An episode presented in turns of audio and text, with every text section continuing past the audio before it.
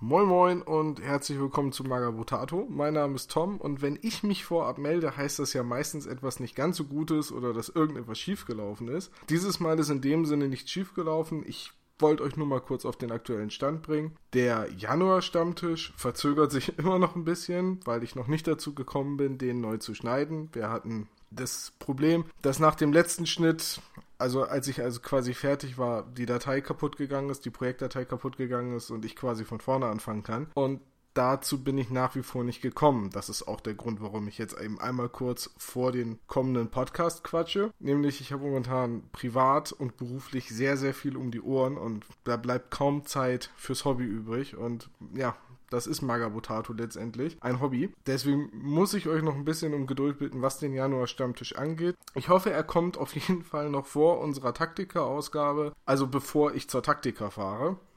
Ich klemme mich dahinter, versprochen. Nichtsdestotrotz haben André und ich die Zeit gefunden, um einmal kurz über ein schönes Brettspiel unserer Meinung nach zu reden, nämlich Takenoko. Und das ist die Folge, die ihr jetzt hören könnt. Und damit wünsche ich euch viel Spaß und bis bald.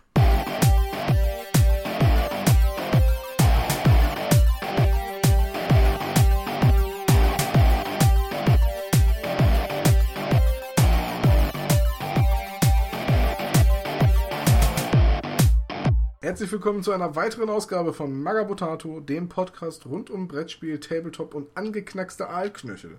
Mein Name ist Tom und ich sitze hier wie immer nicht alleine, denn auch heute begrüße ich André. Guten Tag. Hallo André. Hallo Tom.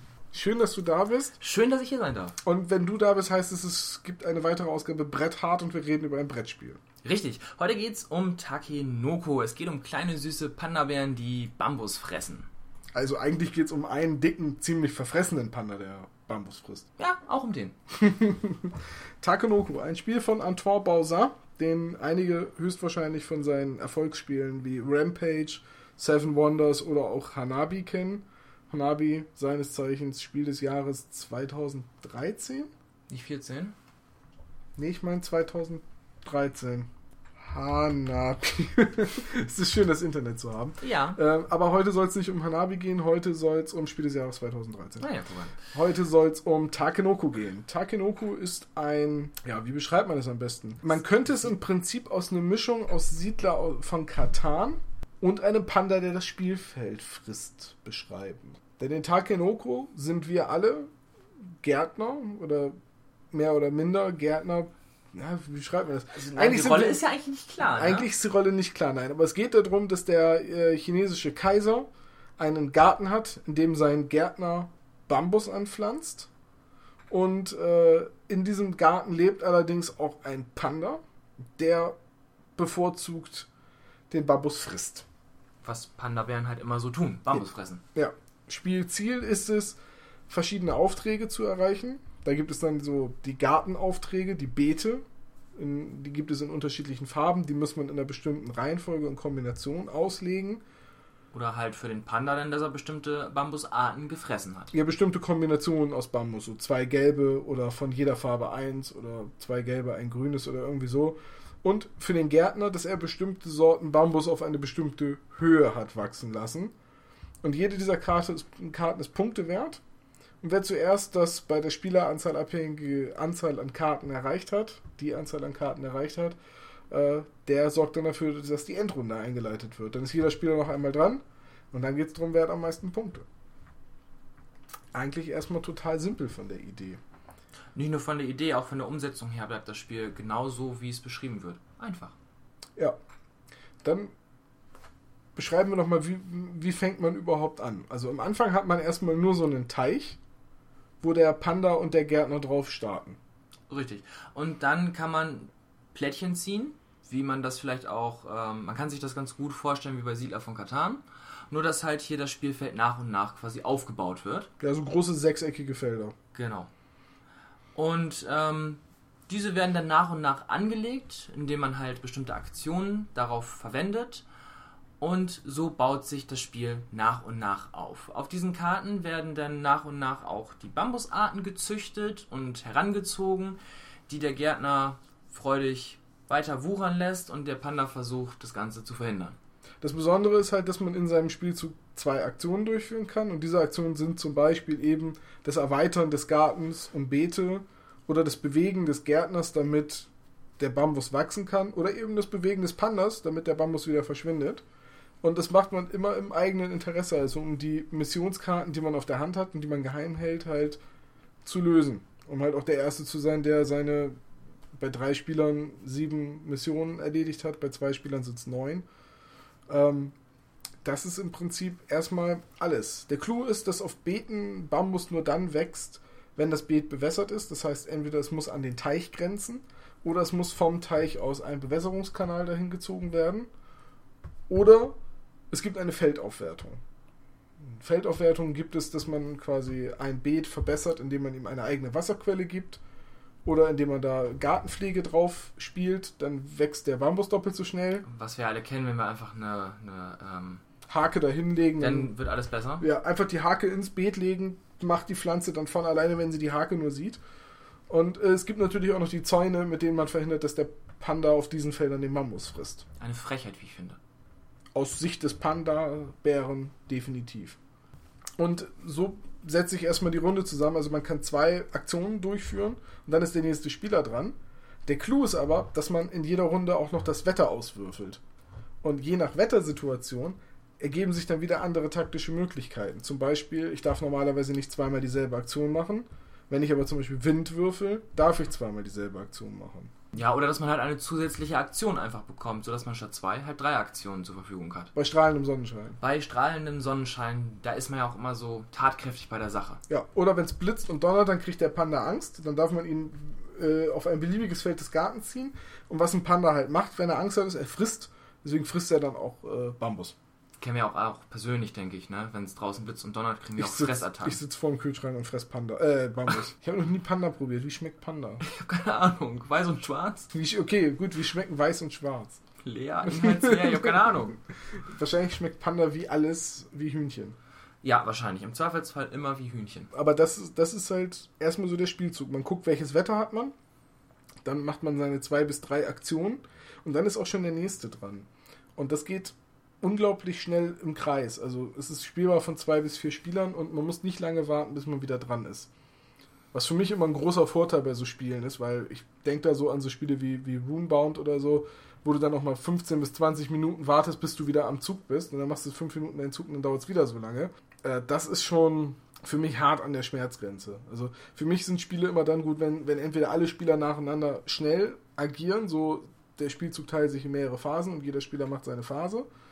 Oder eben der Spielzug eines Spielers ist so kurz, dass man nicht lange warten muss, bis man wieder dran ist.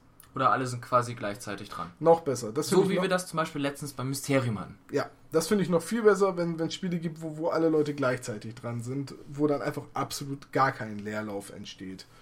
Bei Takenoko begrenzt sich dieser Leerlauf aber tatsächlich auch auf ein Minimum. Naja, außer man hat halt Spieler dabei, die durchaus länger brauchen zum Überlegen. Ja, aber das ist halt immer so. Die hat man mal, Gegen ne? solche Leute ist man halt nie gewappnet. Das stimmt. So, was muss man zum Spielprinzip noch sagen? Eigentlich hat man damit dieses total simple und doch sehr strategische Spiel schon gut umschrieben. Es geht erstmal nur darum, den Garten zu erweitern, den Bambus entsprechend seiner Missionskarten wachsen zu lassen oder eben mit dem Panda auch äh, den Bambus zu fressen. Man kann durchaus auch strategisch spielen im Sinne von, ich versuche mal den anderen in die Suppe zu spucken, weil wenn ich sehe, der legt die ganze Zeit gelbe Beete aus und fängt an gelben Bambus zu äh, züchten wie nichts Gutes, der hat bestimmt eine Karte, wo er viel gelben Bambus braucht, dann versuche ich mal mit dem Panda-Bären den Bambus zu fressen. Könnte man versuchen. Könnte man versuchen. Ja, Preisfrage ist, ob einem selbst das was bringt oder nicht. Ja, scheitert dann wahrscheinlich dran, dass der Panda eben nicht so schnell frisst, wie das Zeug wächst. Kennen wir ja alle, Bambus wächst ja wie Hulle. Also, ich habe das Spiel vom Eindruck her gehabt, dass der Panda-Bär wahrscheinlich den Garten wie so eine Buffetfräse leert. So dass da quasi ne, die Strategie der verbrannten Erde, da wächst nichts mehr, wenn der Panda da durch ist. Aber das ist nicht so. Also, der Panda, der frisst halt immer nur ein Bambusfeld, während der Gärtner auf dem Feld, auf dem er ist und allen benachbarten Feldern den Bambus wachsen lässt. Da kommt der Panda nicht gegen an. Ist schon unfair, ne? Ja, der arme Panda, der braucht definitiv Verstärkung. Ja, zur Aufmachung. Ja, lass uns über die Aufmachung reden. Ähm, was ich ja durchaus dann sehr gefeiert habe, ist ähm, der Comic, der das Ganze ein bisschen einleitet. Das ganze Setting, was wir euch jetzt hier lang erzählt haben. Und auch die Einleitung, also die Grundspielidee ist auch in einem kleinen Comicstrip Ja. abgehalten, so dass das Ganze wirklich sehr schön auch aufgebaut ist. Und übrigens, hier steht doch die ähm, Übersetzung, mein Guter. Von Takenoko. Ja. Ja, es gibt einen eigenen Kasten drin, in dem erklärt wird, dass äh, Takenoko japanisch ist für Bambussprosse, ne? Ja, Bambuskind oder Sprosse, in so einem Fall wahrscheinlich dann eher Bambussprosse, ja. Ja, Noko. Noko ist dann Kind oder Sprosse. Take ist Bambus. Ja, ja. Takenoko. Guck dann, mal. dann ist es auch der japanische Kaiser, nicht der chinesische Kaiser. Davon ist eher auszugehen, wobei ich gar nicht weiß, ob es in Japan Panda-Bären Ja, doch, gibt. die Chinesen haben ja als, äh, die haben ja Panda-Diplomatie betrieben und haben die Panda-Bären immer als Gastgeschenk und so weiter verschenkt. Damals. Als sie noch zu viele davon hatten. Und Und heute. jetzt wollen sie die alle zurückhaben. ja, heute ist es ja eher so, ne, äh, die Panda-Bären sollen heim ins Reich kommen, damit sie sich vermehren können. Aber damals hatten die ganze Panda-Epidemien und Plagen, also, ne, nachts, wenn du da deinen Mülleimer nicht richtig zugemacht hast, war da ein Panda-Bär dran. Und dementsprechend, daher kommt vielleicht bei mir auch dieser Aus äh, Eindruck, dass ich immer dachte, der Panda frisst das ganze Feld und das ganze Spiel und, und halt auch den Karton. Und jetzt kriegst du aber nur einen Panda, weil es halt der japanische Kaiser ist. Also chinesisches Takenoko wäre wahrscheinlich, du musst mit der Hake die Panda-Bären aus dem Garten rausprügeln. Im japanischen äh, Kaiser, der hat halt nur den einen Panda. Aber du würdest ja auch nicht Takenoko heißen, sondern halt japanisch. Äh, chinesisch Ja. entsprechend. Ja, ich weiß nicht, was Panda und Hake auf Chinesisch heißt. Keine Ahnung, also da bin ich jetzt überfragt. Aber wer das von euch draußen weiß, kann uns das ja mal gerne schreiben. Ich sollte aufhören, diese guten Spielideen immer ähm, im Podcast zu äußern, weil die klauen mir die Leute garantiert. Das habe ich vorhin auch überlegt. Wir hauen jetzt ziemlich viele Ideen einfach raus. Das sollten wir für uns selber verwehren. Definitiv. Ein Spiel, wo man mit Haken Panda-Bären verjagt. Aber ich glaube, das ist nicht PC. Aber stell dir das doch mal vor, so ein Spiel, wo du Haken auslegst und wenn der Panda dann drauf tritt, dann Bang. kommt der Stiel so hoch, so wie bei Sideshow Bob. Ja, Dann kannst du Panda-Fallen bauen. ja, das ist gut. Ach, sehr gut. Dann, genau, dann kommen die Pandas immer in so Kisten und die Kisten kannst du dann im nächsten Teil, in der nächsten Phase des Spiels in die ganze Welt verschiffen.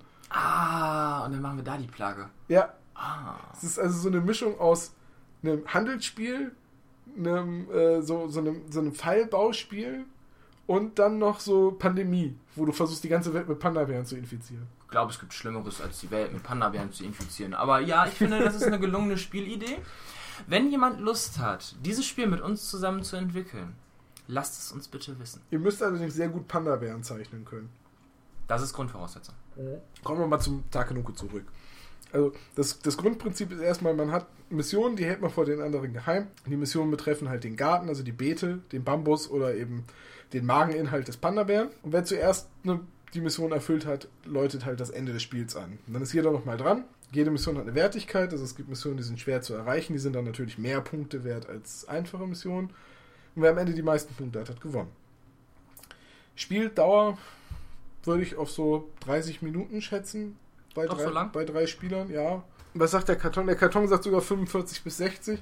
Ich habe aber das Gefühl, wenn man da, wenn man in den Regeln fit ist, spielt man Takenoko sehr schnell runter. Ich würde sagen 42 Minuten. Ja. Das war das andere Spiel, wo es darum geht, wer hat den Panda-Bären umgebracht. Ah, Entschuldigung. Ja, ja, ja, ja. Das war's. Ja. Äh, aber so Takenoko, eine Stunde halte ich schon für sehr grob geschätzt. Vielleicht, wenn man mit vier Leuten spielt. Keine Ahnung. Ich glaube, ich habe es bisher immer zu dritt gespielt. Oder zu zweit. Aber es ist, es ist ein interessantes Spiel. Aber da ist auch schon wieder der Punkt, es ist nicht so ein Spiel wie Mysterium oder so, wo man mit einer großen Runde spielen kann. Oder so ein Partyspiel wie Concept. Sondern vier Spieler und da ist dann auch erstmal Schluss. Ich würde es auch nie mit mehr Leuten spielen, weil sonst dauert es zu lange, bis man wieder dran ist. Ja, das stimmt natürlich. Das ist, das ist immer die Krux bei diesen Spielen. Wir waren aber eigentlich bei der Aufmachung stehen geblieben. Das ist richtig, ja. Bevor wir die Idee mit dem anderen genialen Panda-Spiel hatten. Ja. Ähm, ja, Takenoko, von der Aufmachung her, der, ein Comic, der die Regeln erklärt, ist eigentlich schon mal sehr schön. Es ist unglaublich farbenfroh gehalten, sehr liebevoll illustriert und die, was denn? Das mit den Farben erkennst du? Ja, Ah, schön. das erkenne ich wohl. schön. Schön. Dachte, ja- für dich wäre das nur grau und grau. Nee, nee, das ist ja auch blau und gelb und da hinten ist ein bisschen rosa. Nee, ähm, es ist aber tatsächlich auch die Spielbretter, also das, was man vor sich ausliegen hat, die eigene Übersicht. Äh, Bilder habt ihr natürlich wie immer hier unterm Podcast. Die ist auch komplett so, dass sie ohne Text auskommt. Also Takonoko ist auch eins dieser Spiele, was man komplett ohne Text spielen kann, wenn man die Regeln einmal gelesen hat. Man muss nichts mehr lesen. Äh, ist alles mit Piktogrammen erklärt. übersichtlich, farbenfroh. Sehr schön finde ich in der Fassung von Pegasus-Spiele, die mir hier vorliegt, dass der Bambus aus Holz ist. Also aus richtigem Holz sind diese Bambusteile zum Ineinanderstecken. Und der ist sogar noch bemalt. Da sind sogar noch so kleine Bambusblätter auf die Seiten drauf gemalt. Hast du das gesehen? Ach, das soll das sein. Und ich Ja. habe mich die ganze Zeit gefragt, was sollen diese komischen. Ja, das sind die kleinen Bambus. Weißt du, für mich sah das eher aus wie so ein Kaninchen. Wie ein Kaninchen. Ja, guck dir, guck dir das doch mal an. Wenn du den Teil da einfach mal anguckst, dann sieht das aus wie ein Kaninchen. Muss ich die, den Kopf schräg halten und schielen? Ja. Aber dann sieht es aus wie eine Ente. Ich könnte auch noch einen Vogel draus machen. Ja, wegen meiner auch eine Ente, wenn du möchtest. Wer die Anspielung verstanden hat, hat jetzt erstmal schon 10 Punkte bei mir im Buch der coolen Leute. So, äh, nee, aber der, der Bambus ist aus, aus, aus, Holz, farbig lackiert und noch mit Bambusblättern drauf bemalt. Ähm, der Würfel auch aus Holz mit den Wettersymbolen drauf. Ich bin eigentlich nicht so der riesige Freund von Holz in, in Brettspielen. Weil es meistens schlecht verarbeitet ist. Nee, weil es meistens einfach so langweilig ist. So gerade so, ähm, äh, was heißt langweilig? So zweckmäßig. So irgendwelche Spielsteine aus Holz, das beschränkt sich halt auf farbig angemalte Holzwürfel und Klötzchen oder und so. Und hier bei Takenoku ist es eben nicht so. Da sind diese, ich schätze mal, gedrehten ähm, Bambusstücke, die man ineinander stecken kann und die Wasserkanäle werden durch blau gemalte Stäbchen dargestellt. Das ist alles extrem zweckmäßig und obwohl es aus Holz ist, hübsch gestaltet. Man hätte auch einfach irgendwie nur so farbige Würfel machen können als den Bambus, den man nebeneinander legt, statt ineinander aufeinander zu stapeln. Das stimmt wohl. Und ja, solche also, Spielmaterial kenne ich sonst eher aus Kunststoff. Und da fand ich es schön, dass es hier aus Holz ist, weil es irgendwie auch zum ganzen Spieldesign passt. Das auf jeden Fall, da stimme ich dir zu. Die ähm, Beetplättchen, die, die sechseckigen Pappfelder sind schön farbenfroh und auch sehr abwechslungsreich gestaltet. Also auch von den Illustrationen her. Also ja, ich habe an der Gestaltung von dem Spiel habe ich nichts zu meckern. Nicht mal die beiden beigelegten Kunststoffminiaturen vom Gärtner und Panda kann ich irgendwie bemängeln, weil die sind super. Also Die der, sind, die sind total toll. ich gehe auch davon, also die sind pre-painted. Ich gehe auch davon aus, dass sie in Handarbeit pre-painted sind. Beim Gärtner sogar sehr detailliert, mit einem schön gezeichneten Gesicht, also auch mit richtig gut platzierten Augen. Der sieht auch aus wie sein Comic-alter Ego aus der Anleitung.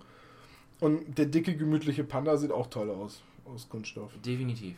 Auch Bilder, wie immer, hier unterm Podcast. Also mehr kann man zur Gestaltung nicht sagen. Super Aufmachung, super, super äh, auch der Karton in der Innengestaltung gut überlegt, mit genug Fächern.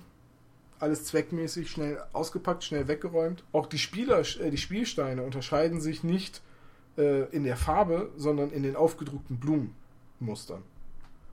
Was ich auch wieder sehr, ein sehr schönes Detail finde. Und auch die Spielpläne, wo man seine Marker drauf ablegt und so, hätte man ja auch viermal denselben reinpacken können. Nein, die sind auch alle vier unterschiedlich, nämlich entsprechend mit dem Blumensymbol auf den Aktionssteinen, die du als der jeweilige Spieler hast. Also eine enorme Detailverliebtheit, die sich auch im Preis widerspiegelt. Wie teuer ist denn dieses gute Spiel? Ungefähr 40 Euro. Ich meine, nur, da kriegt man bei anderen Spielen schon wesentlich mehr Miniaturen für, wenn ich jetzt zum Beispiel an Mouse Mystic denke, was ja halt auch so in dem Preisbereich liegt.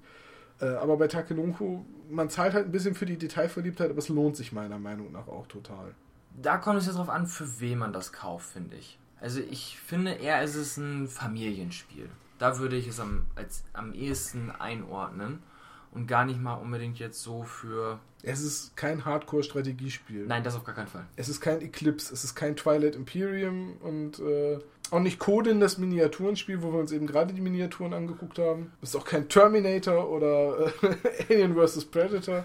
Nein, das ist es definitiv nicht. Nein, natürlich nicht. Aber es ist ein, es ist ein Strategiespiel. Also es ist zwar ab acht Jahren gut spielbar, aber ich finde, da gehört schon ein bisschen strategisches Denken zu. Kann man auch gut als Erwachsener noch genießen. Genießen auf jeden Fall, da gebe ich dir recht, ja. Aber ich finde eher so auch von der Aufmachung her ist eher so der Adressatenkreis doch eher das jüngere Publikum. Finde ich persönlich. Meinst du? Ja, irgendwie schon. Weil da ein Panda-Bär drin ist? Wenn da ein Panda-Bär drauf ist, ist alles so, so knuffig gehalten und es ist alles so in quietschbunten Farben. Ja, aber quietschbunt finde ich manchmal irgendwie auch ganz angenehm. Ja, ich schon, aber das ist, assoziiert man doch eher so mit jüngerem Publikum. Also ich. Du nicht. Gut. Weil du die Farben vielleicht noch nicht siehst. Weiß ich nicht, nee. Also für mich ist es, ja, es ist ein Spiel, das man auch gut in der Familie spielen kann, aber es ist für mich in erster Linie eigentlich ein Strategiespiel. Und Strategiespiele kann mich, na, es ist jetzt für mich kein Kinderspiel. Es ist jetzt nicht ein, äh, die vergessene es ist kein- Insel. Kein Lupin Louis, das stimmt wohl, ja. Looping Louis ist ein knallhartes Trinkspiel, Männer. Ach so, okay, ja, gut, Ja? das haben wir ja auch nicht vorliegen. Wobei, können wir daraus ein Trinkspiel machen? Immer wenn der Panda, Panda- Bambus frisst. Das ist in Wirklichkeit. Bambus-Schnaps. Ja. Oh, Hast du mal. Nee, hast du nicht. Bambus-Schnaps, ne? Ja. Ist so furchtbar. Doch so gut. Das ist, als würdest du eine Mischung aus Aceton und Brennspiritus trinken. Irgendjemand hat das auch letztens gesagt, allerdings in der Verbindung mit Reisschnaps.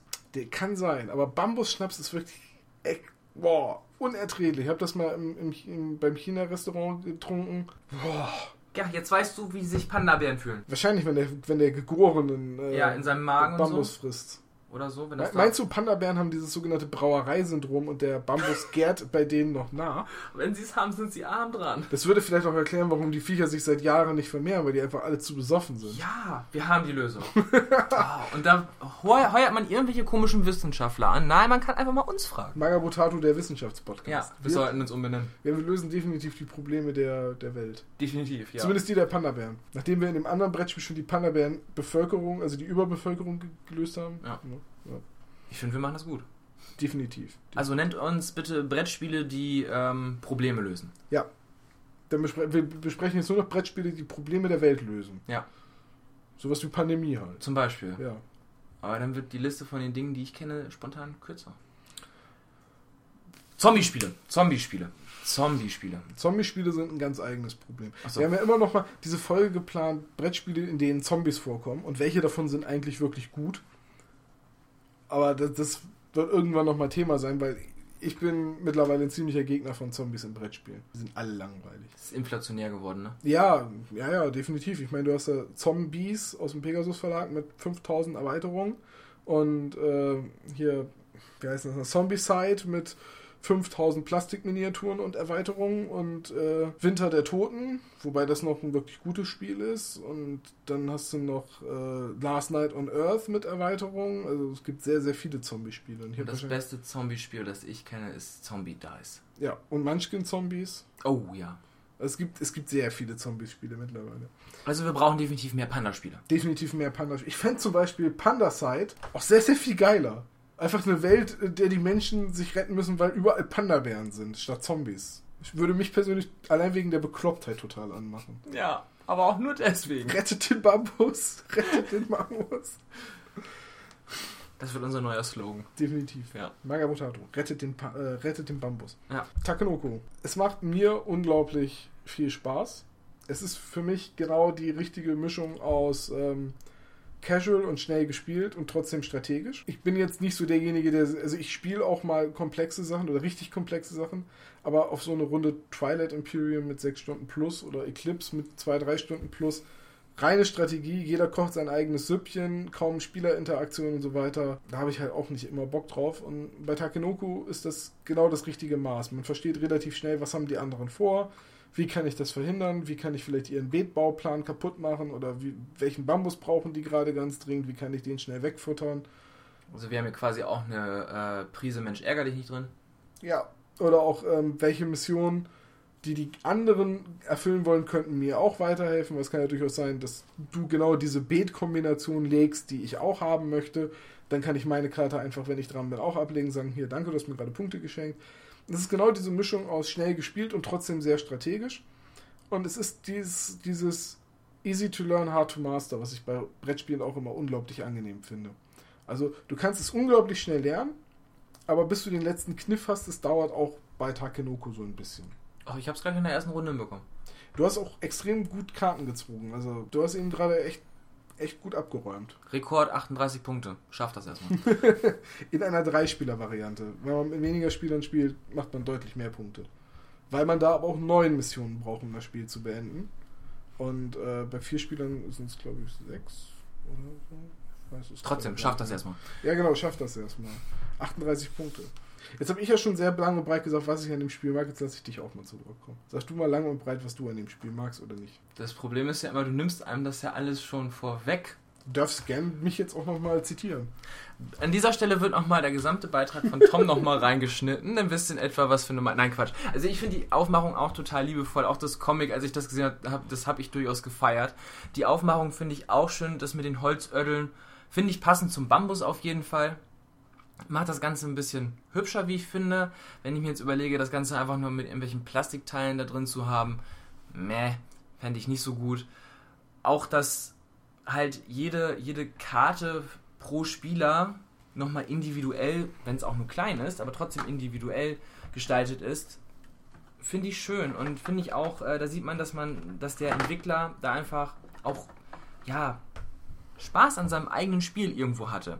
Und dass diese zwei Figuren, einmal von dem Gärtner und von dem Panda, nochmal ähm, wirklich gesondert dargestellt sind und wirklich, wie ich finde, sehr detailreich, finde ich echt klasse. Und das hat man, ich finde, jetzt in letzter Zeit durchaus ein bisschen mehr kommt, aber früher wirklich weniger, dass darauf auch Wert gelegt wurde.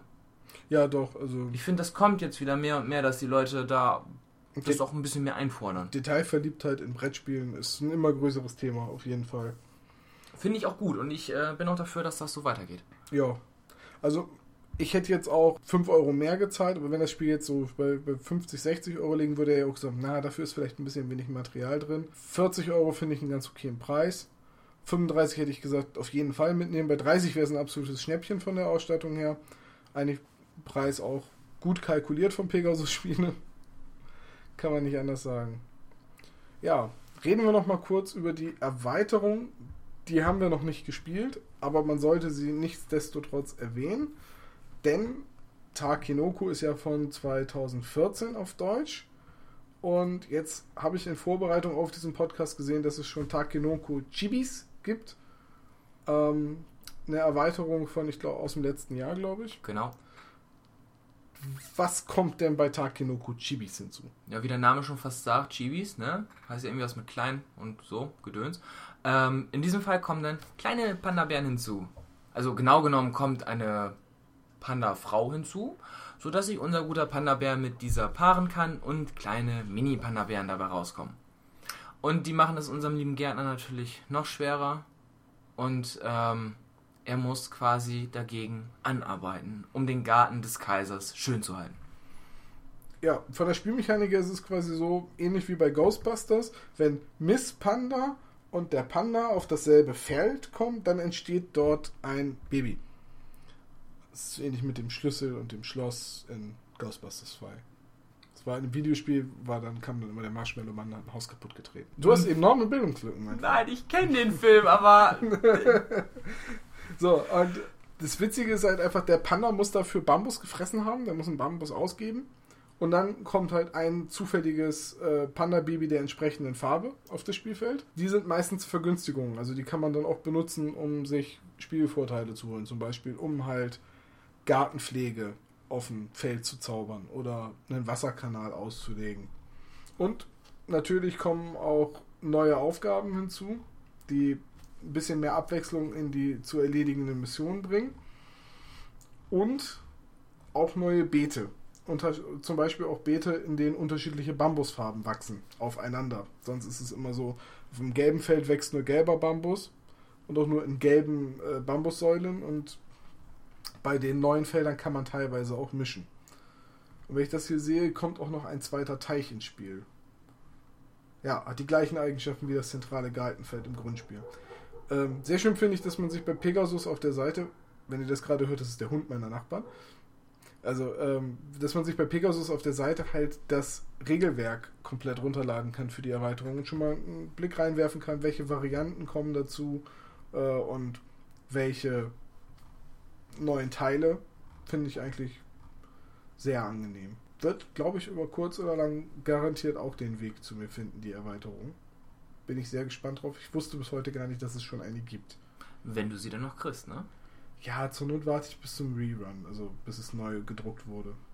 Gehe mal davon aus, dass es irgendwie noch eine zweite Auflage dann geben wird. Takenoku.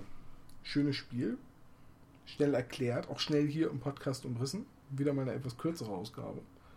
Aber wir könnten jetzt noch ein bisschen über unsere Pläne mit Panda-Bären die Weltherrschaft an uns zu reißen diskutieren. Oder wir gehen jetzt alternativ einfach Bambus essen. Das können wir auch machen.